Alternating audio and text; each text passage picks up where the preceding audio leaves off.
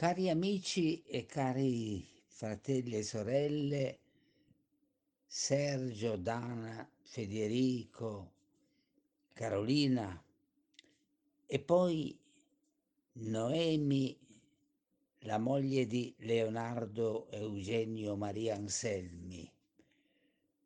Mando questo piccolo saluto e messaggio di affetto e di fede nel quarto anniversario della morte di quest'uomo della levatura morale straordinaria che ha lasciato traccia di sé di uomo giusto, di uomo operoso, amante della pace e della giustizia.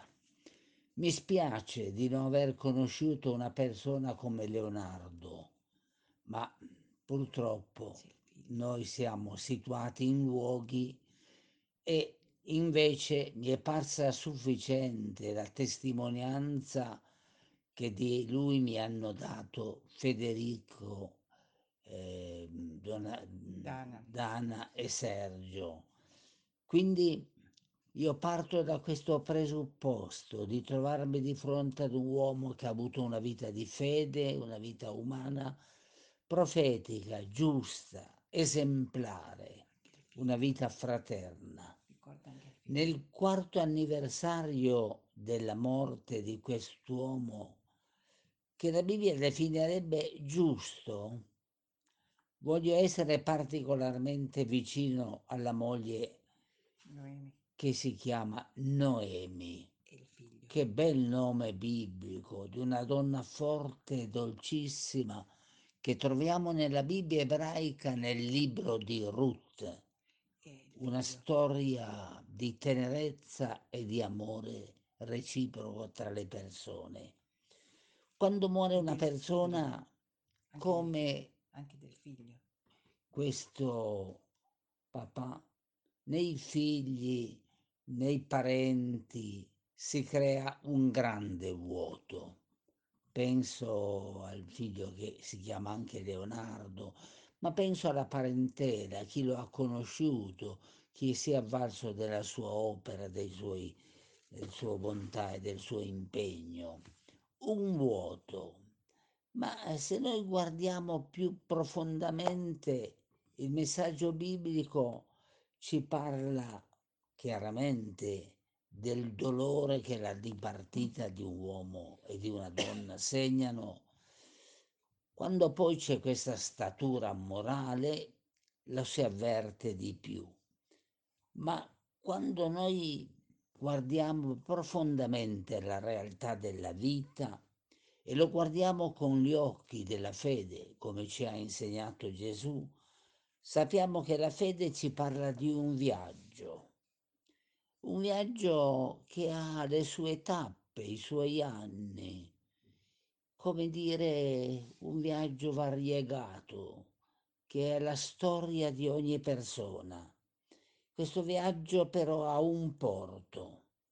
Il nostro termine è nelle braccia di Dio.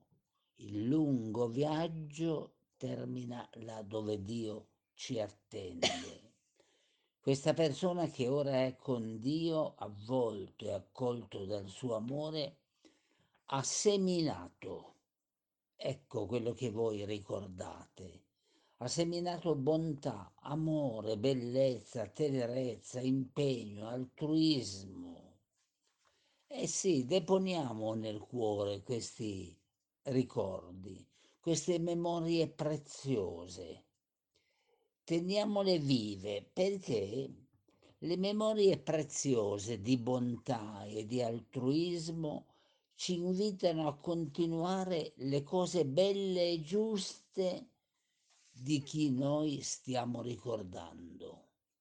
Sì, noi non facciamo un ricordo così semplicemente a parole.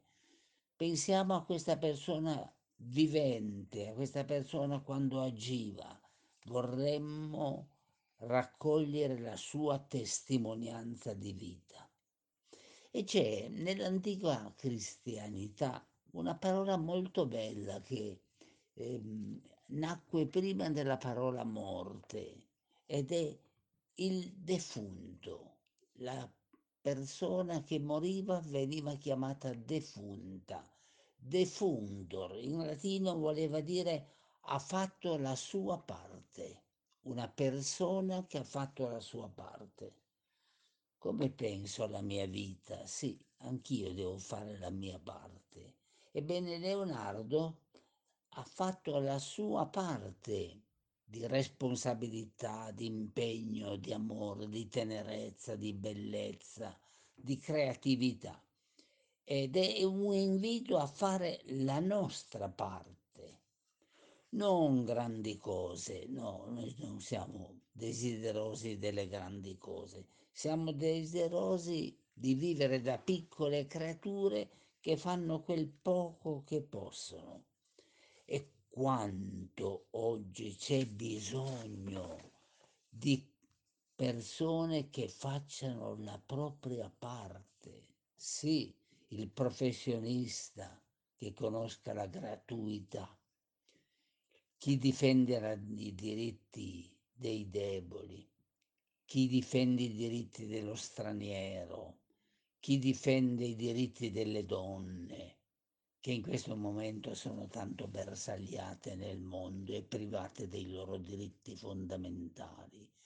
Gesù ci invita ad essere gente che semina, seminatori di pace, di amore, di giustizia, di fraternità, di sororità. Ma io vorrei dire che c'è qualcosa di più. Gesù ci assicura che nessun seme di amore, di giustizia, di cura degli altri, di tenerezza che noi gettiamo e spargiamo nei giorni della nostra vita, nessuno di questi semi va perduto. No. Forse non vediamo l'albero crescere subito, ma i semi gettati non vanno mai perduti. Gesù ha gettato dei semi che fioriscono dopo millenni. La scrittura ci ricorda una cosa bella in questo senso, che mette il nostro cuore in pace anche per quanto sia possibile. Sia che viviamo, sia che moriamo, apparteniamo al Signore. Ecco, guardiamo così, cerchiamo di capire, di insegnare ai nostri bimbi, alle nostre bimbe, agli, ai conoscenti, che Dio cammina con noi, non ci risolve i problemi, ci aiuta a sostenerli. Dio non impedisce le lacrime, ma le asciuga con noi, le accoglie, le comprende. Gesù ha saputo essere vicino a tutti e il Dio di cui ci ha parlato Gesù è proprio questo Dio che cammina nei fatti concreti della vita, ci dà una mano per appartenere. Direi allora amiamo i giorni che ci sono dati e i giorni sono quelli contati e portiamo dentro di noi i ricordi belli che sono come fiori che fioriscono nel nostro cuore. Ed allora i ricordi delle persone con cui viviamo, cerchiamo di vedere il bene, ricordiamo il bene di chi ci ha preceduto, cerchiamo di mantenere lo sguardo positivo pur in un mondo dilaniato dall'egoismo, la superficialità, la violenza, la guerra, ma per la carità è un mondo in cui diresti quasi non merita vivere. Invece no, dobbiamo avere i piedi per terra, avere proprio la fiducia che le piccole cose che seminiamo lasciano una traccia. Vorrei terminare con questa preghiera che scrissi anni fa e che ora si trova in un mio libro Accompagnaci, o oh Padre, sulla strada di ogni giorno. Rendici attenti e attente alle richieste di amore che ci vengono. A chi ci dona un sorriso e un po' di amicizia, a chi ha bisogno di affetto e di compagnia. Rendici semplici, come il contadino che ha seminato nella fatica e nella speranza e poi fa, sa che dobbiamo attendere, aver fiducia. Possano queste nostre mani e questi nostri cuori appassionarsi a quanto Gesù ci propone e tentare ogni giorno di vivere nella semplicità il meraviglioso rischio della fede. Cara Noemi, caro Leonardo, cari Sergio, Doda, Dana. Dana, Federico, Carolina, cari voi tutti, sappiate che Dio cammina con noi ed è bello, così bello che qualche volta ce lo ricordiamo perché così il nostro darci la mano per affrontare le fatiche della vita senza